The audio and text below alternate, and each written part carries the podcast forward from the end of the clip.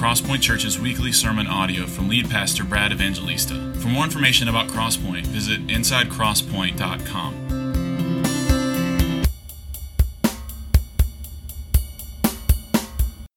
Amen. Good morning. How are you? Well, it is good to be home from Uganda where I was last week. And if you missed Robert's message on Joshua chapter 2, I highly encourage you to download it or find a CD in the resource room. It was fantastic. This morning we're back in Romans chapter 5. So if you have a Bible, open to Romans chapter 5, and we are going to zero in on verse 5. We've been going rather slow through these first five verses of Romans chapter 5, and uh, I'm channeling my in- inner Martyn Lloyd-Jones, who took 366 sermons to get through Romans. We won't go, oh, you guys are like scared. I saw some fear in your eyes. But verse 5, I don't want us to breeze past because there is some truth in verse 5 that I want us to dwell on, and I think it is particularly important for a church like us. We are, I think, a church that loves to exalt and exult and glory in the objective, never changing, true, no matter how we're feeling, truth of the gospel.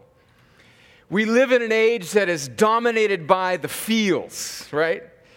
We are feeling people. I'm a feeling person. Sometimes I am shocked at how, at how transient my emotions can be, how I can be in a good mood one day and down in the depths the next. We are people that are often dominated by our subjective feelings. And the truth of the gospel is true regardless of how we feel. But today, as we look at verse 5, I think there is a nugget, a treasure trove of truth for us in this verse that if we will see it and revel in it, we will see that although we are not to be dominated by our feelings, but feelings, in fact, the subjective sense and knowledge and experience of knowing that we as God's people are loved by Him is an absolutely critical part of the Christian life. So, the objective truth of the gospel should inform the subjective feelings that so often dominate our hearts. Well, let me read uh, Romans chapter 5, verses 1 through 5. And we're going to settle down on verse 5 in particular. And before I do that, let me just say that uh, Pastor Raphael in Uganda and the church there are doing wonderfully. Uh, they have built a new tent building on the new land that we helped to purchase for them, and a pavilion and a little house and functioning bathrooms. And the church really has almost doubled in size since I was there last year. He sends his greetings. The Lord is really doing great work there. And Lord willing, we'll be able to get Pastor Raphael here to the United States maybe sometime next year to greet you in person. You can go to our Facebook page, and there's a little short video of Pastor Raphael greeting, greeting us and thanking us for our investment and our partnership with them. But um, I'm so thankful for, um, for, for our partnership with King Jesus Church in Uganda and um, I, I, always come back from these places a little bit juiced up. Um, the worship team um, is it, it is a cardiovascular workout, and it's like um, like Motown um, choreography set to wonderful praise music, and, and so I'm uh, I'm still feeling a little bit of that. Uh, well, let's. Let's read Romans 5, verses 1 through 5, and, uh, and settle in on verse 5. Therefore, since we have been justified by faith, we have peace with God through our Lord Jesus Christ. Through, who, through him, we have also obtained access by faith into this grace in which we stand. And we rejoice in hope of the glory of God. Not only that, but we rejoice in our sufferings, knowing that suffering produces endurance, and endurance produces character, and character produces hope. And hope, verse 5, does not put us to shame because God's love has been poured into our hearts through the Holy Spirit who has been given to us. Well, let's pray and ask the Lord to help us understand this, this text. Lord, uh, this morning, I, I pray above all else that you would help us understand the enormity of your love for your people. To know that we are loved by the Creator God of all the universe, who is holy and majestic and sovereign and good, to actually know that cures a thousand spiritual diseases So, Lord, would your children be refreshed in and renewed in your love this morning?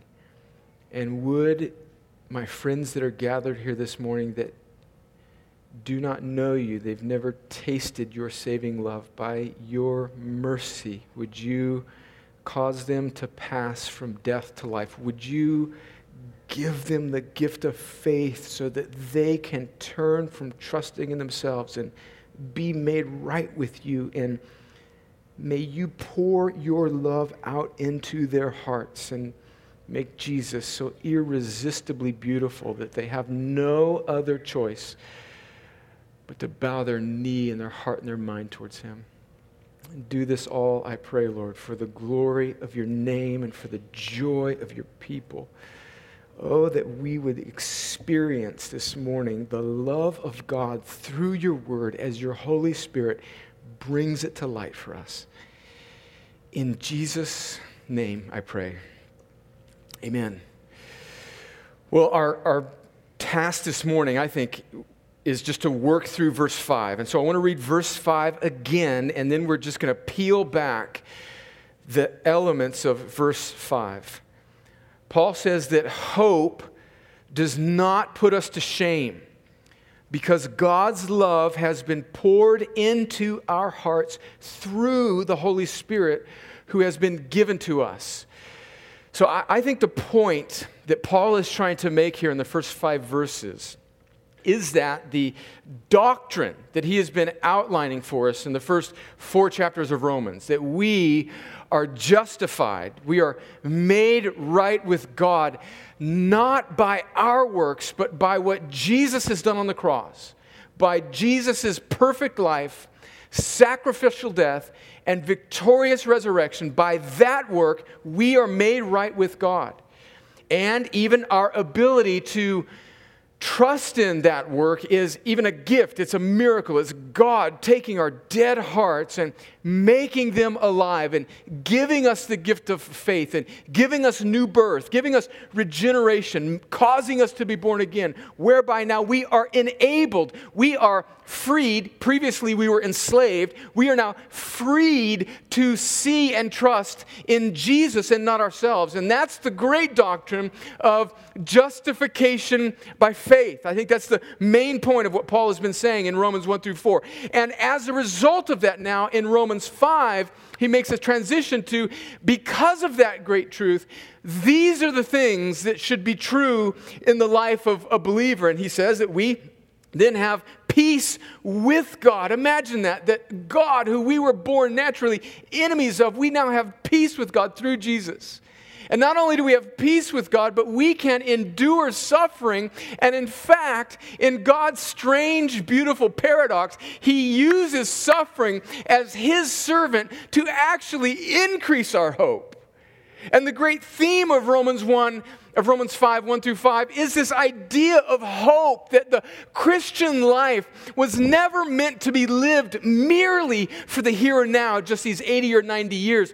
But the Christian life is always forward leaning, it's future oriented. A, a, theological word, I'm just going to lay it on you because I want you to grow in theological words. The word is the eschatological posture of the Christian life. Eschatology, it means the study of the future or the end things, which is actually the beginning, because the end is actually the beginning of eternity. And so the Christian life is always eschatological.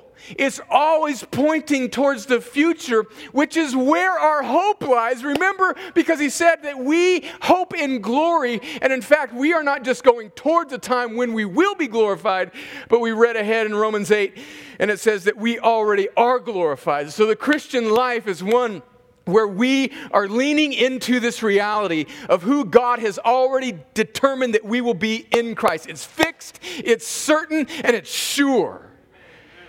And He wants us to not be disappointed in that, you know? That's the point of verse 5. Every little child knows this that, you know, you're asking dad to do something, and sometimes dad is not good on his word. You know, will he come home and bring that thing? Will he play catch with me today? Will he take me fishing? Will he do this? And Paul is wanting us, under the inspiration of the Holy Spirit, to realize that the hope that we put in God will not put us to shame. In fact, that's the first thing that I want us to see is that hope does not put us to shame. The first part of verse 5. Paul's point is that you can bank on this hope no matter what you endure on this in this life, regardless of the suffering, regardless of what you're facing, you can put all of your weight on this good news. God will not disappoint. And remember that that hope is future oriented, so it rises above the temporary circumstances that all of us will face. Hope does not put us to shame. And now, for the rest of verse 5, he unpacks why. Why? He says it in the next portion of the verse. Because God's love has been poured into our hearts. What, what a phrase. The reason why we will not be disappointed on that day, the reason why hope will not put us to shame is because, not just because God has done these things through Jesus uh, on the cross to redeem us and reconcile us and to make us holy so that we can be with Him forever, but also because, in addition to the objective reality of what God has done through His Son on the cross, He has subjectively poured His love into our hearts. So let's pause just a moment and think deeply about what God's love is biblically and just a few aspects of it scripturally. The first thing that I want to say about God's love as we think about it is that God's saving love is unconditional. God's saving love is unconditional. We see this truth all throughout the Bible. In the Old Testament, we read God speaking through Moses to Israel, and he says in Deuteronomy chapter 7, verses 6, 7, and 8, he says, speaking to Israel, For you are a people holy to the Lord your God. The Lord your God has chosen you to be a people for his treasured possession out of all the peoples who are on the face of the earth. Why did he choose them? God answers in verse 7. It was not because you were more in number than any other people that the Lord set his love on you and chose you, for you were the fewest of all peoples. But it is because, this is such a great sentence.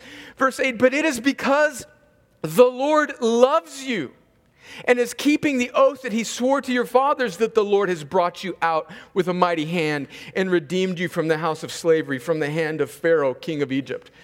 So, what is Moses saying there? What is God saying through Moses to Israel? He's saying that I loved you not because I was looking at all the peoples of the earth and Israel seemed like to be the best candidates to represent my glory to the nations. No, the exact opposite.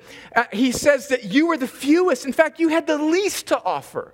But I love you simply because I love you. Without you meeting any prior conditions, I love you. So God saved Israel from Egypt not because they were good, not because they earned it, not because they brought faith to the table, but simply because He loved them.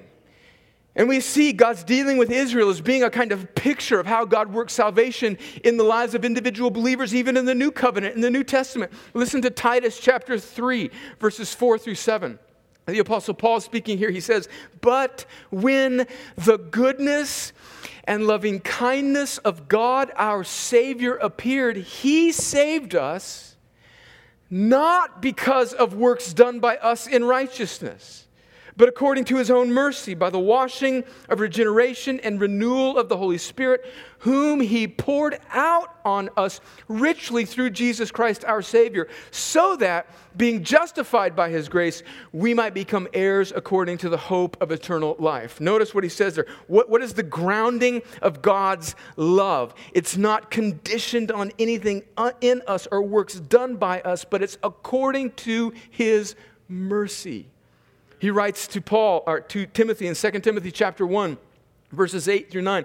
Therefore, do not be ashamed of the testimony about our Lord, nor of me his prisoner, but share in suffering for the gospel by the power of God. Verse 9, who saved us and called us to a holy calling not because of our works, but because of his own purpose of gra- and grace, which he gave us in Christ Jesus before the ages began. Now, hopefully, if you've been hanging around Crosspoint for a while, you know that we believe this. In fact, we are staking everything on this that God loves us not because we were first good, but simply because he loves us. This is the very heart of the gospel. If you believe anything else, you lose the gospel that God somehow would be pleased with us, maybe because we were born into a Christian family or we, we grew up in a church or our parents were involved in this or that. No, none of those things commend a person to God. But the reason God loves anybody, whether it's Israel or any individual believer in the New Testament, is not because they started out in an advantageous position, but He loves simply because He loves. His grace, His love, it's unconditional, it's free, it's not based on anything in the creature. If it were, how good would good enough be to actually merit God's love? Imagine, imagine the despair of any other way of earning God's love. When is something in me enough to merit God's love? And that's not the gospel. And what Paul is saying is it's that type of unconditional saving, choosing, predestining, before time, electing love that he pours into the hearts of his people. And why is seeing that so important? Because if you realize that God loves you starting out not because of anything in you, you realize that God will not stop loving you because of anything in you. And so we've got to we've got to etch that in our hearts. We've got to stand on, we've got to pour that foundation that God's saving love is unconditional. But God's to follow this logic here, and I believe it's biblical, God's sanctifying love. In other words, his fatherly disposition towards those who are already his is conditional. So after salvation, after God's electing, sovereign, free, unconditional grace in our lives to make us new, then our life in Him, our sanctification, God's sanctifying love, is based upon us responding to His love. And here's the point we will experience to varying degrees even after we are Christians, God's fatherly love for us depending on whether or not we are responding to Him. It means that, what I'm saying here is that the Christian life, our obedience to Him, actually matters.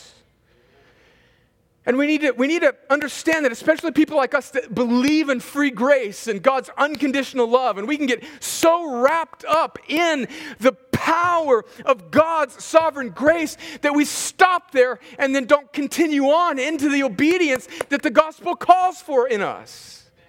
And this is what let me just show it to you in Scripture that God's sanctifying love is, is conditioned. This does not mean that you can lose God's love or that a Christian can lose their salvation in any way, but it means that the experience that we have in our life of God's love is dependent on us abiding and striving towards Him to greater degrees. Listen to what Jesus says in John 15, verse, verses 9 and 10.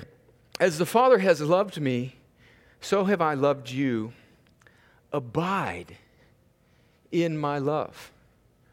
Man, we could just, we could spend weeks just thinking about what it means to abide in my love. I mean, there's a thousand things. I'm just thinking, like just connected with other Christians. God has given us His Word, He's given us His Spirit, He's given us means of grace, He's given us so many things. To abide. What does it mean to abide in my love? Well, we'll, we'll work that out in more detail at another time. But abide in my love. If you keep my commandments, you will abide in my love, just as I have kept my Father's commandments and abide in his love.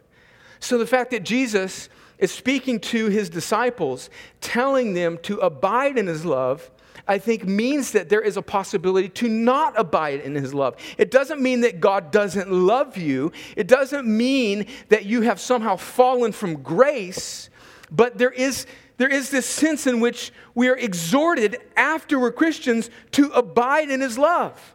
Listen to what Jude writes in Jude, right before the end of the Bible in Revelation, Jude verses 20 and 21. But you, beloved, building yourself up in your most holy faith and praying in the Holy Spirit, keep yourselves in the love of God, waiting for the mercy of our Lord Jesus Christ that leads to eternal life. Do you see this duality here that God is sovereign? We read in 1 Peter that our salvation is so certain and sure that it's kept in heaven for us. God loves us with, with that unending, never breaking, always and forever kind of love.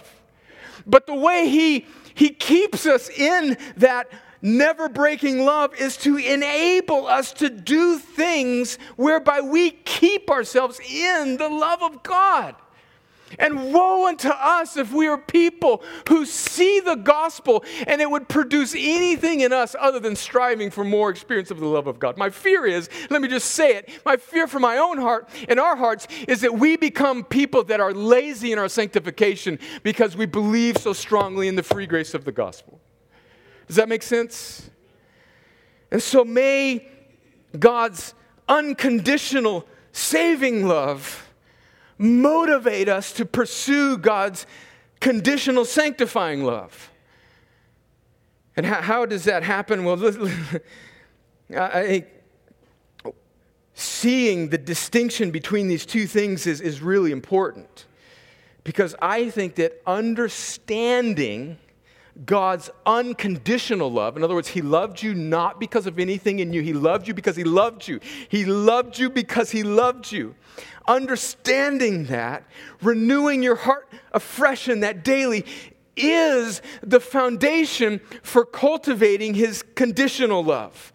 And how does He do that? He says, Paul says here that God's love has been poured into our hearts. It's been poured into our hearts. This this word that we get the English word poured from, from the original language Greek that the New Testament was written in, could be more elaborately defined as to cause somebody, listen to this, to cause someone to experience something in an abundant or full manner. In fact, the King James Version uh, translates that word poured as shed abroad. I love that, that God's love would be, would be poured out, shed abroad into our lives, that we would be doused, drenched, standing under a waterfall of God's love, and that we would actually experience it. That God's love would actually produce in us a desire to want to obey Him more, and that we would know. That we would know that God loves us and that hope will not put us to shame. And how does God pour his love into our hearts? The last phrase there of this sentence, verse 5 through the Holy Spirit who has been given to us. Now, this is the first time so far in the letter of Romans that the Holy Spirit has really been introduced, his work. The first few verses of Romans 1, he speaks about the Spirit of holiness, but here is really the first time where the Holy Spirit has is, is given a sort of prominent role, and Paul will get into it much more when we get to Romans 8. But this is such a, a significant phase, a phrase. The Holy Spirit has been given to us. Uh, I came to faith when I was 18 years old in a stream of Protestantism that put a lot of emphasis on the Holy Spirit. And the Holy Spirit, it kind of felt like the way it was unintentionally presented was sort of like a butterfly. You know, he would just kind of float around and catch him if you can. And sometimes he was there and sometimes he wasn't. And it was very mystical and sort of esoteric. And, and I think really, even though well meaning, it was quite unbiblical. But here Paul tells us that the Holy Spirit has been given to us. So there's a couple things that I want us to see. First is that all true Christians are indwelled by the Holy Spirit. If you are born again, the Holy Spirit resides in you. Listen to what Paul says in Romans 8, verse 9. He says, You, however, are not in the flesh, but in the Spirit, if, in fact, the Spirit of God dwells in you. Anyone who does not have the Spirit of Christ does not belong to him. John 14, verses 16 and 17. We'll read this, uh, a, a, greater portion of this passage this earlier on. Jesus says, I'll read it again, and I will ask the Father, he will give you another helper, speaking of the Holy Spirit, to be with you forever even the Spirit of truth, whom the world cannot receive, because it neither sees him nor knows him. You know him, for he dwells with you and will be in you. So, anybody that tells you that you do not have the Holy Spirit if you are a Christian, they are wrong. Now, clearly, there are varying degrees of maturity, varying levels of sanctification. That's the Christian life, that we would all be growing in grace. But if you are a believer in Jesus, then just biblically, theologically, it is absolutely true in your life that the Holy Spirit has come and taken up residence in you. In fact, you were dead, your heart was dead.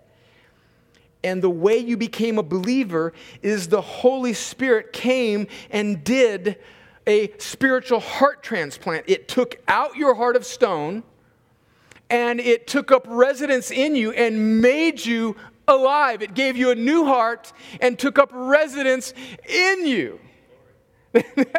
Just think about the implications of that. Like this, this is not the temple. This is not the church. The, the Spirit of God lives in every believer. We are the temples of the Holy Spirit. He, he lives in us. He goes with us wherever he, we go, and he, he guides us into all truth. And not only that, but He's our guarantee. Listen to what Ephesians 1, verses 13 and 14 says In Him you also, when you heard the word of truth, the gospel of your salvation, and believed in Him, were sealed with the promised Holy Spirit, who is the guarantee of our inheritance until we acquire possession of it to the praise of His glory. So, the moment you believe, the moment that your heart is made new, the Holy Spirit comes in, brings that new heart, awakens you, allows you to see Jesus, and He seals you. He, he, he guarantees, He ensures that nothing will snatch you from God's hand. He guarantees that you will make it home one day.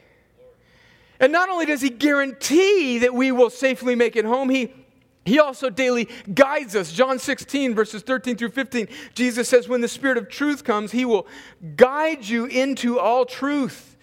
For he will not speak on his own authority, but whoever he hears, he will speak, and he will declare to you the things that are to come. He will glorify me, for he will take what is mine and declare it to you. All that the Father has is mine. Therefore, I said that he will take what is mine and declare it to you. And so the Holy Spirit resides in a believer and he guides a believer. And the way he guides a believer is through our conscience being renewed. That's why some of us are sometimes very miserable because the Holy Spirit is convicting us of our sin. And He's guiding us and slowly, by His grace, weaning us from the world and wooing us to Christ likeness. And not only does He guarantee our salvation, not only does He guide us, but He also, and we don't have time to get into this, but it's a beautiful reality of the Holy Spirit. He gives us gifts. Every person in this room that has been born again has gifts given to them by the Holy Spirit for the edification of the body and the great mission of the church. Are you using your gifts? That's a, a rabbit trail we could go on for a long time. All Christians are indwelled by the Holy Spirit. But not just that. The second thing I want us to see about this, and the final thing, is that the Spirit is the one, the person of the Trinity, that enables us to actually experience God's love. It's the Holy Spirit who enables us to know, to subjectively experience the objective reality of the gospel. Let's take a step back and just look at the triune work of God in the redemption of his people. In eternity past, God the Father has planned for your salvation. So in Ephesians 1, and another uh, portion that says that he has predestined us for adoption before the foundations of the earth. So, so God's not reacting to anything. He, he, in eternity past, before any of us had done anything good or bad, Romans 9 says, God, because of his free grace, determined to save a great multitude of people and set his love on them. Those whom he foreknew, he also predestined to be called, to be adopted, to be transformed into the image of Christ. So the Father has planned your salvation. The Son, in time, became a man and accomplished your salvation on the cross. And the Holy Spirit comes and applies your salvation and takes your dead heart, makes it new, awakens you, and takes up residence in your life. That's, that's the triune work of God in every person in this room who is a believer. And not only does he take up residence in our life, he then has a, jug of God's love that he is continually pouring out into our hearts so that we would not just objectively know the doctrinal truth, but that we would feel it and be fueled by it every day. God doesn't just want us to know the theology of our salvation, He wants us to experience the extravagant love and implications of our salvation so that we would be wooed to Him away from this world. Thomas Chalmers is one of my favorite Puritans, and he was a Scottish preacher back in the 16 or 1700s, one of those two, maybe 1800s, in the past. And he preached one of the best sermons I think that has ever been preached, and it's called The Expulsive Power of a New Affection. In fact, um, you would do well if you went home this afternoon and Googled, not right now, get off the internet. You would do well if you Googled Thomas Chalmers, C H A L M E R S expulsive, not explosive, but the expul, expulsive, expulsive power of a new affection. And Chalmers' argument is that the way the gospel works in our lives is, and really the only way that we will ever be weaned from this world, is that the gospel is really one great grand love story where God makes Christ's work and what he has done for his people so compelling and so lovely that it overpowers, it expels, it kicks out old affections. And the way a believer is transformed in Christ is they are so overcome with this beauty of this new affection that they are drawn to this new, more preferable affection over and against all these counterfeit affections. And the reason why I think this is so true is because our hearts are made, because we're made in the image of God who is love, our hearts are made to love and to experience love. And when the fall came in in Genesis 3, it tangled all of our wires and our circuitry to where we cannot experience and know love. And it separated us from God who is love. And what the gospel does is it comes in and it reorders our affections and overpowers counterfeit affections and causes us to be able to not just objectively be robots that understand the truth and the theology of the gospel, but are transformed and overwhelmed and respond in love to the God who loved us and poured his affection into our hearts. That's the truth that Paul, under the inspiration of the Holy Spirit, wants us to see. And to this end is how he prays for the Ephesians. Listen to these prayers and I end with this in Ephesians 1. He says in Ephesians 1, starting in verse 15, For this reason, because I have heard of your faith in the Lord Jesus and your love toward all the saints, I do not cease to give thanks for you, remembering you in my prayers, that the God of our Lord Jesus Christ, the Father of glory, may give you the spirit of wisdom and of revelation in the knowledge of him, having the eyes of your hearts enlightened, that you may know, that you may know what is the hope to which he has called you what are the riches of his glorious inheritance in the saints? And what is the immeasurable greatness of his power toward us who believe, according to the working of his great might? You see that phrase in verse 18? Paul's praying that, that the Ephesians would know. And this word know means more than just to understand the facts, it means to be so enveloped and engrossed experientially in the reality of that truth that it actually informs the way that you live. And this is what he prays in, same along the same lines in Ephesians chapter 3, just two chapters, starting in verse 14. He prays something very familiar. For this reason, Ephesians 3:14, I bow my knees before the Father, from whom every family in heaven and on earth is named, that according to the riches of his glory, he may grant you to be strengthened with power through his Spirit in your inner being, so that Christ may dwell in your hearts through faith, that you, being rooted and grounded in love, may have strength to comprehend with all the saints what is the breadth and the length and the height and depth, and to know the love of Christ that surpasses knowledge, that you may be filled with all the fullness of God. Friends, that's what verse 5 of Romans is saying is that God intends for the gospel to produce in us that type of experience. And we all know that the Christian life is not necessarily lived like that every day. And so the task for us is to help one another to, even right now, pray, God, that I would experience that type of love, knowing that my hope will not be put to shame.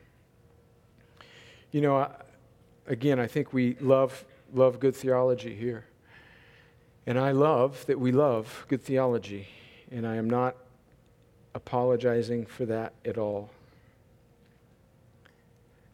But I think that our danger or our potential, my fear for us is that in all our knowing, we would miss knowing God's love. I think the first song that many of us learned in any sort of Sunday school or maybe around our kitchen table is Jesus loves me, right? Jesus loves me, this I know, for the Bible tells me so. Little ones to him belong.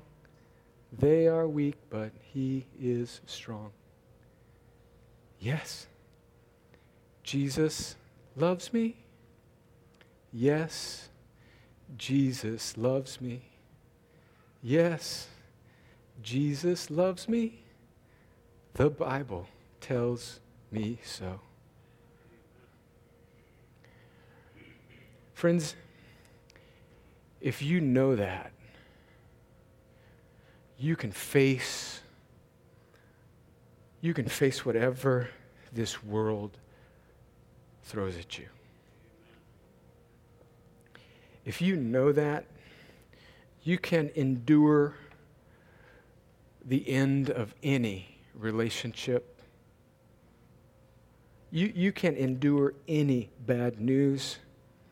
You can endure any scary situation if you know, and this is the great glory of the gospel, if you know that God loves you, what can man do to you. Jesus loves me. This I know, for the Bible tells me so. Little ones to him belong.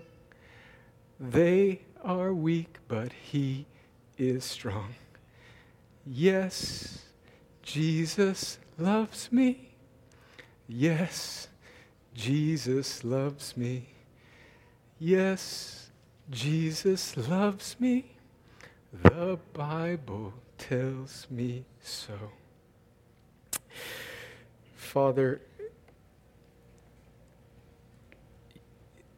all across this room, there are people, your people, that need to be reminded of your love for them. May the gospel be more than mere facts. As we face the loss of love in this life, the loss of future hopes, may the greater affection of the love of God overpower all those things. And Lord, there are people in this room who have never experienced your love. I'm not asking them to commend themselves to you or to try harder because your love is an electing, it's an unconditional, it's a, it's a love that can never be earned. And I pray that by your grace you would show them that and that they would finally let go of themselves and cling to you. And that the person that came into this room not knowing the love of God would turn from trusting in themselves, turn from counterfeit loves, false affections, and put their hope in what you have done through your Son Jesus on the cross to bear our sin, to rise again in victory over it. Lord, give new hearts all across this room for those that do not know your love. And I pray it in Jesus' glorious name. Amen.